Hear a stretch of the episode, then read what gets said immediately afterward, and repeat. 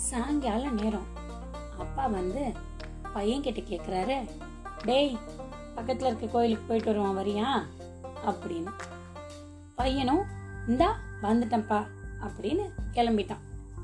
அவன் ஒரு ஆறாவது படிச்சிட்டு இருப்பான். ரெண்டு பேருமா? ஸ்கூல்ல என்ன நடந்துச்சு? அவங்க அப்பா வேலையில என்ன நடந்துச்சுன்னு மாத்தி மாத்தி பேசிட்டே நடந்து போறாங்க கோவிலுக்கு.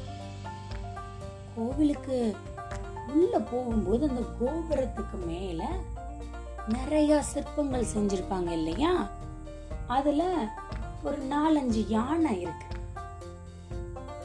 அதுக்கு பக்கத்துல பெரிய சிங்கம் இருக்கு.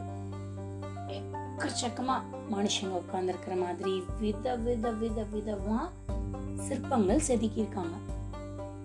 இந்த பையனுக்கு என்ன ஆச்சுன்னு தெரியல. அதுல இருக்க சிங்கத்தை உத்து பார்த்துட்டே இருந்தான். கத்திட்டு கோவிலுக்கு உள்ள போனவன் குடு குடு குடு குடு குடுன்னு வெளில வாசலுக்கு ஓடி வந்துட்டான். உங்க அப்பாவுக்கு ஒன்றும் புரியல. வேக வேகமா அவரும் வெளியில போய் டேய் என்னடா? என்ன ஆச்சு? இவன் பார்த்து பயந்துட்டியா? ஏன் இப்படி ஓடி வந்த? அப்படின்னு கேக்குறாரு. இந்த பையன் அப்பா மேல பெரிய சிங்கம் ஒன்று உட்காந்துருக்குப்பா நம்மள கட்டிக்க வரப்போகுது. வந்துருங்க வந்துருங்க வீட்டுக்கு போயிடலாம் அப்படின்னு கூப்பிடுறான். எங்க அப்பாவுக்கு கோவம் கோவம் வந்துருச்சு. டேய் நீ என்ன சின்ன பிள்ளையா? அது மேல வச்சிருக்க சிற்பம்டா. அது எப்படி வந்து உன்னை கடிக்கும்?